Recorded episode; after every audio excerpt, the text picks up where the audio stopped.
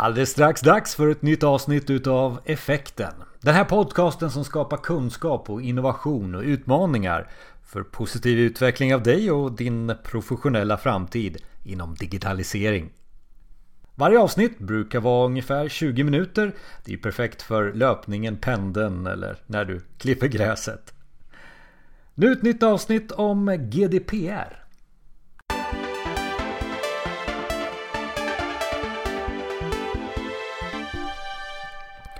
Välkommen till Effekten. Det är här vi optimerar arbetet med digitaliseringen. Och vi ger det också mer kunskap. Och vi återvänder till ett ämne som vi har tagit upp här tidigare i Effekten. Det är GDPR. Välkommen Tobbe Andersson. Tackar, tackar. Tobbe, du brukar komma in i studion och berätta för oss om säkerhet och informationssäkerhet även idag. Och GDPR är uppe på ämnet igen då. Precis, alltid aktuellt.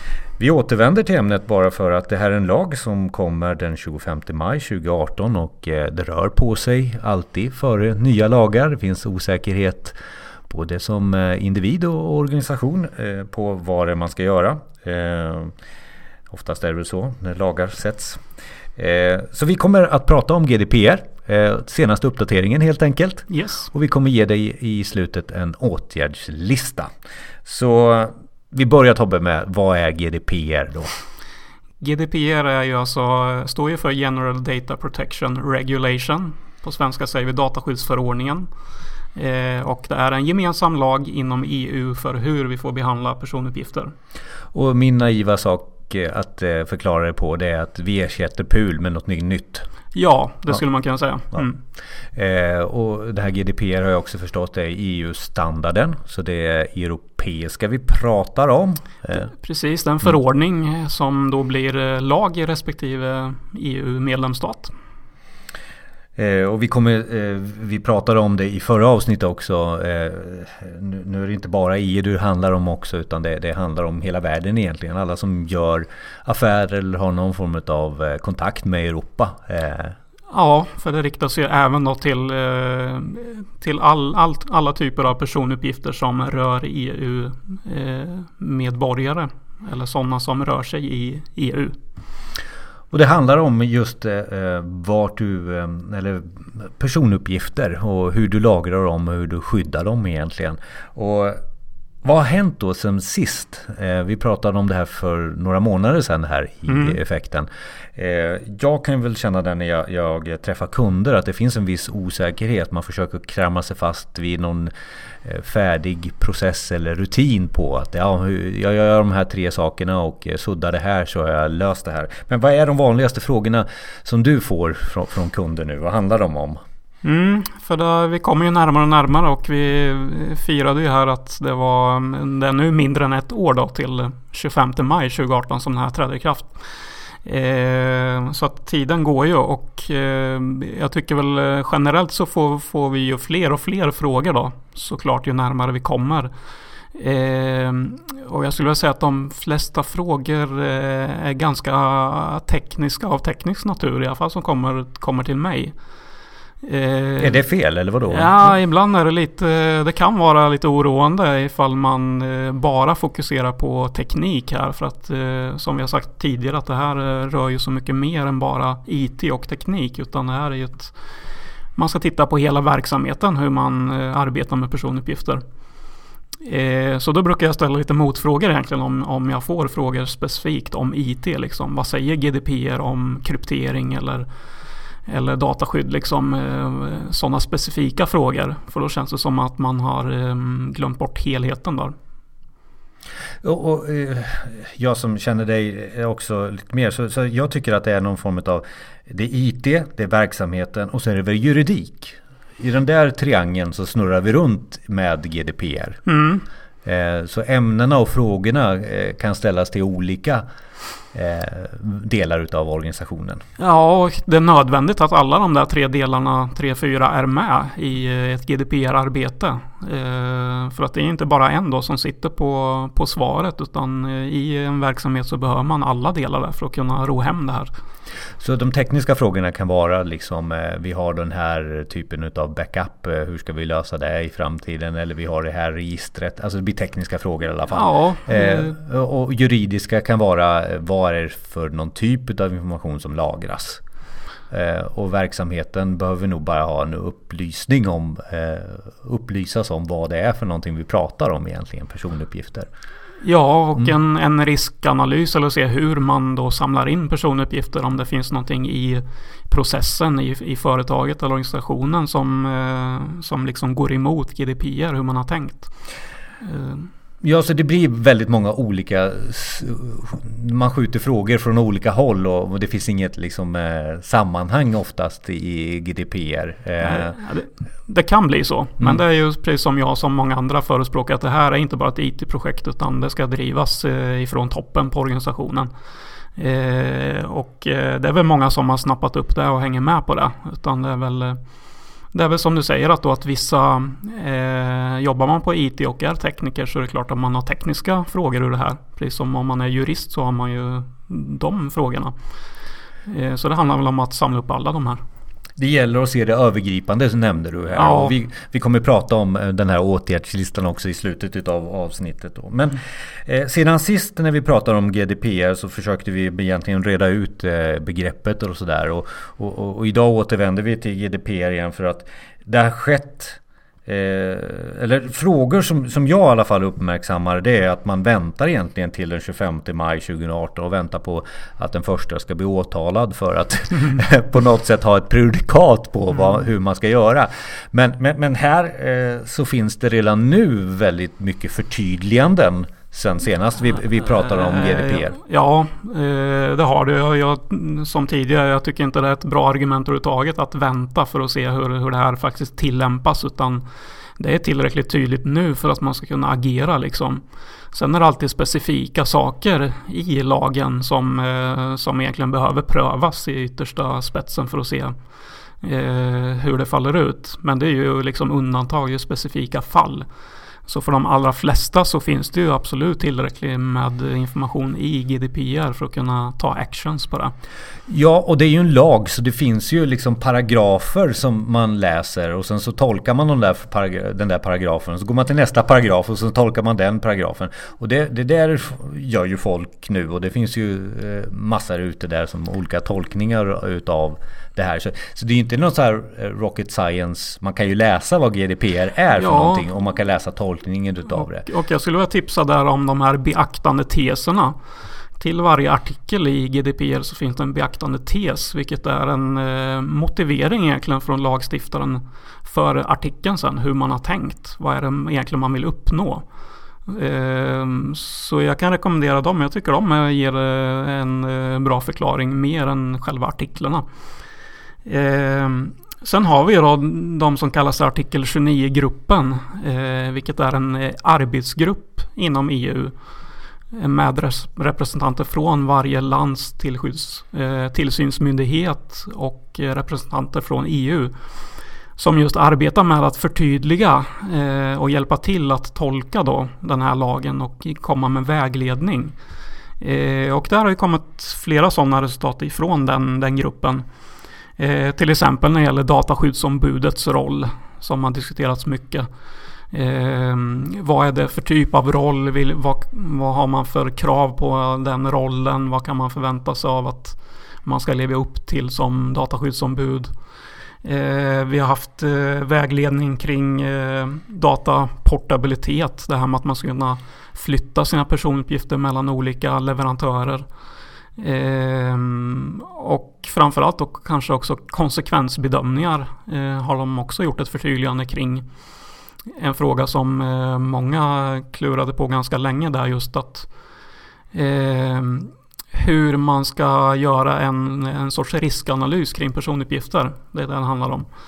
Ehm, Eh, Och hur ska man göra det för att göra det på rätt sätt och som ett eh, bevis för att man har tänkt på personuppgifter då i sitt arbete.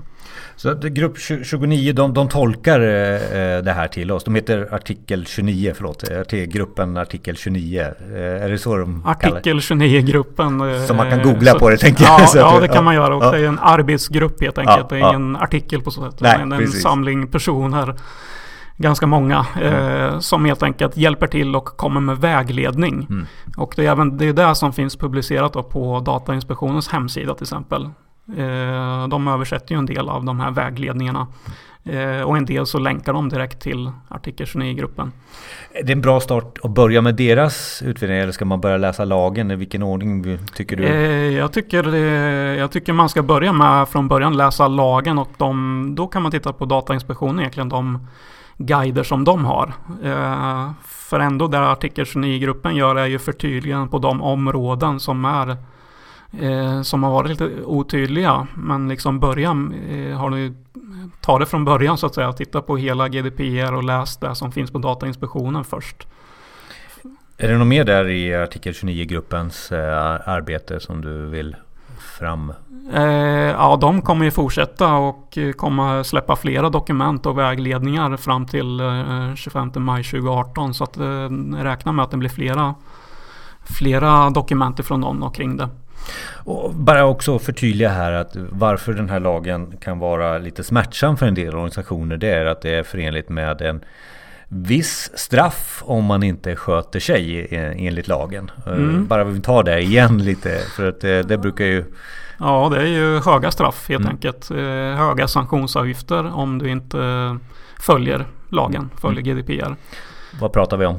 Och då pratar vi då om 20 miljoner euro eller 4 procent av omsättningen av det så att säga den, den högsta kategorin av sanktioner som du kan drabbas av.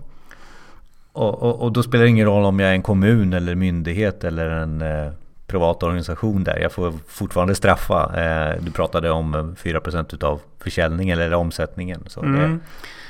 När det gäller statliga myndigheter och så eh, vet jag inte riktigt hur det gäller. Men om det har diskuterats om, eh, om det är applicerbart med de här straffen mm. rent ekonomiskt. Mm. Det är i alla fall en anledning att läsa på lagen som vi pratar om i paragraferna och det här artikel 29 gruppen för att liksom redan nu vara i startgroparna för den 25 maj mm. 2018 eh, då. Det, ja. det, är inte många månader kvar. Eh, är man sent på bollen om man inte har börjat nu? Ja, det beror på hur man stor man är som organisation kanske. Men, men vad anser du? Ja, kanske redan eh, frågan. Ja, då är man nog generellt sett är man nog ganska sen då. Eh, beroende på vem du är, precis som du sa, mm. hur stort arbete man har framför sig. Men det jag flaggade för sist vi träffades så var det ju det här att, att planera in det här GDPR-projektet framförallt. Lyfte med ledningen för det här kommer behöva göras närmsta året. Så om man, om man liksom inte har lyft det ännu utan börjar lyfta det nu så, så kan det ju bli problem med både interna resurser och, eh, och få extern hjälp då. Eh, men det är ju inte, det är inte för sent alltså. Det är ju bara mm, sätta igång. Ja, och sen våran åtgärdslista här. Eh, vi, vi, kommer ju prata om den alldeles strax här. Det handlar ju om att det är ett kontinuerligt arbete också. Det är ingenting som är liksom eh, fixat och klart. Eh, Nej. Utan det är ett kontinuerligt medvetande om den här lagen och åtgärder runt omkring den. Ja, och jag tror inte vi förstår heller hur, hur stort det här är egentligen. Jag själv har fått de reflektionerna nu egentligen om man ser det här i i det stora perspektivet, eh, speciellt i, om vi ser det vi pratar om i den här podcasten och eh, de andra ämnena som tas upp här i effekten. Att mm. Det är ju digitaliseringen vi pratar om mm. och då kommer personuppgifter bli väldigt viktiga eh, närmsta 5-10 åren med alla tekniska innovationer och möjligheter som vi kommer att skapa. Så att det här är väldigt viktigt att få det här på plats. Det är därför man också lagmässigt vill eh, få ut det här att vi, att vi behandlar personuppgifter på rätt sätt innan vi kommer in nästa steg i digitaliseringen. Så okej, okay. mm. åtgärd eh, Tobbe, åtgärdslistan, fem mm. punkter. Eh, vi försöker att få eh, oss att ta oss vidare i, i GDPR här så vi kommer någonstans. Nummer mm. ett. Nummer ett då, inventera och säkra skydd för personuppgifter. Ta reda på vilka register du har och vilka tekniska skydd som krävs för de här registren. Nummer två. Säkerställ att du lever upp till kraven kring transparens. För det är någonting nytt där i GDPR att du måste kunna vara öppen med de personuppgifter du har. Alltså du måste kunna eh, svara de registrerade på vilka uppgifter som finns om dem och kunna lämna ut dem och kunna rätta dem och eh, så vidare. Och detta kräver ett, en automatiserad process liksom. Så att du måste tänka automation här. Ja, det är inte lika lätt som det var i PUL. Även om där fanns det också att man skulle begära, när man begärde ut personuppgifter så skulle man ja. göra det. Men det här är lite mer. Ja, man, läser på det lite. Mm. man behöver tänka ett, ett steg till där mm. kring, kring hur man hämtar ut personuppgifter ur sina system. Och försöka automatisera det för att du måste kunna svara en registrerad på, på krav liksom. Nummer tre. Eh, samtycke. Se över dina samtycken. Om det är så att du behandlar personuppgifter då eh, med samtycke som rättslig grund så då måste du vara säker på att de här samtyckena är förenliga med GDPR. Som till exempel en näthandlare och registrerar adress och namn på, på dig och även eh, din eh, modell på bil. Mm. Eh, så ska jag se över det samtycket och kanske ta bort det här med bil för det har inte med relevans. Eh, för det, det, finns en eh, relevanslag eller del i den här lagen som, som är Ja, det mm. finns ganska mycket som rör just samtycke som man måste se över. Eh, det handlar om dels som du säger att man bara får samla in uppgifter som man verkligen behöver för att, för att genomföra det åtagande man har mot den registrerade. Eh, men även också utformningen av samtyckena, hur de ser ut. Att det ska vara tydligt, eh, tydligt svenskt budskap kring det. Eh, tydligare kommunikation och hur du hur du drar tillbaka sitt samtycke. En grundregel är att det ska vara lika lätt att uh, dra tillbaka sitt samtycke som att ge sitt samtycke. Så den där checkboxen framför läs uh, terms of uh, vad det nu är för någonting som du aldrig klickar på. Det är den, den där terms mm. du ska fixa till och du ska också titta på vilka fält du, du egentligen mm. registrerar. Om man nu förenklar lite ett exempel på, mm. på det här. Nummer fyra. förmåga att rapportera dataskyddsincidenter. Det är ju ett krav i GDPR att du ska eh, rapportera eh, dataskyddsincidenter till tillsynsmyndigheten eh, inom 72 timmar.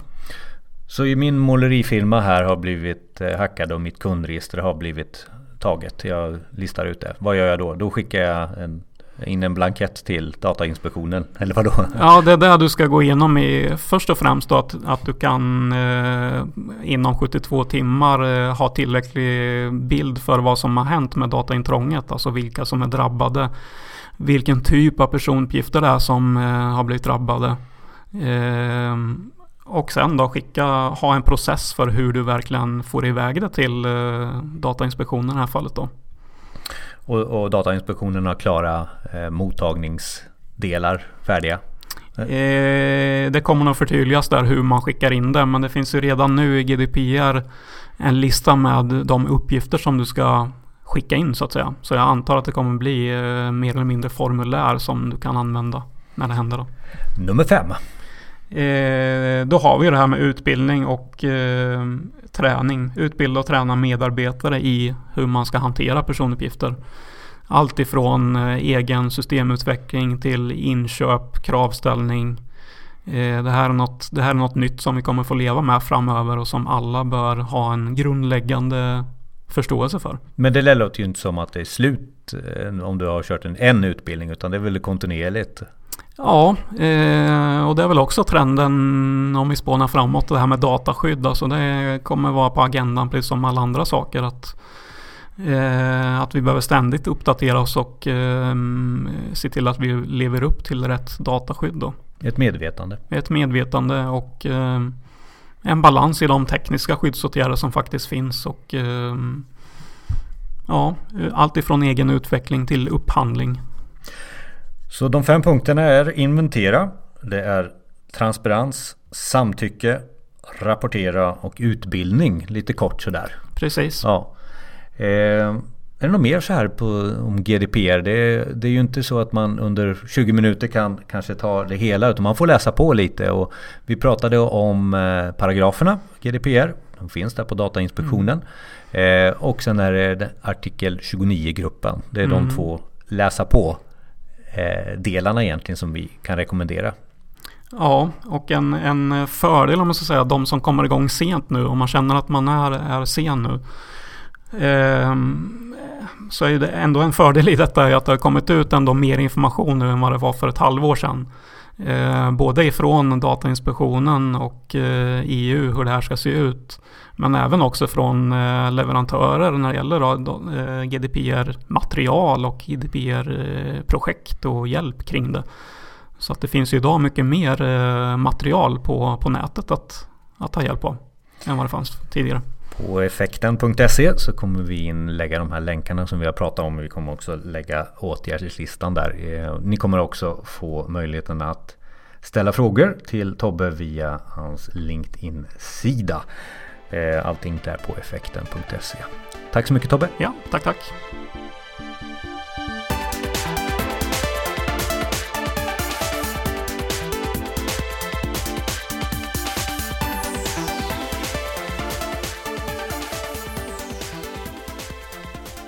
Tack för att du lyssnade.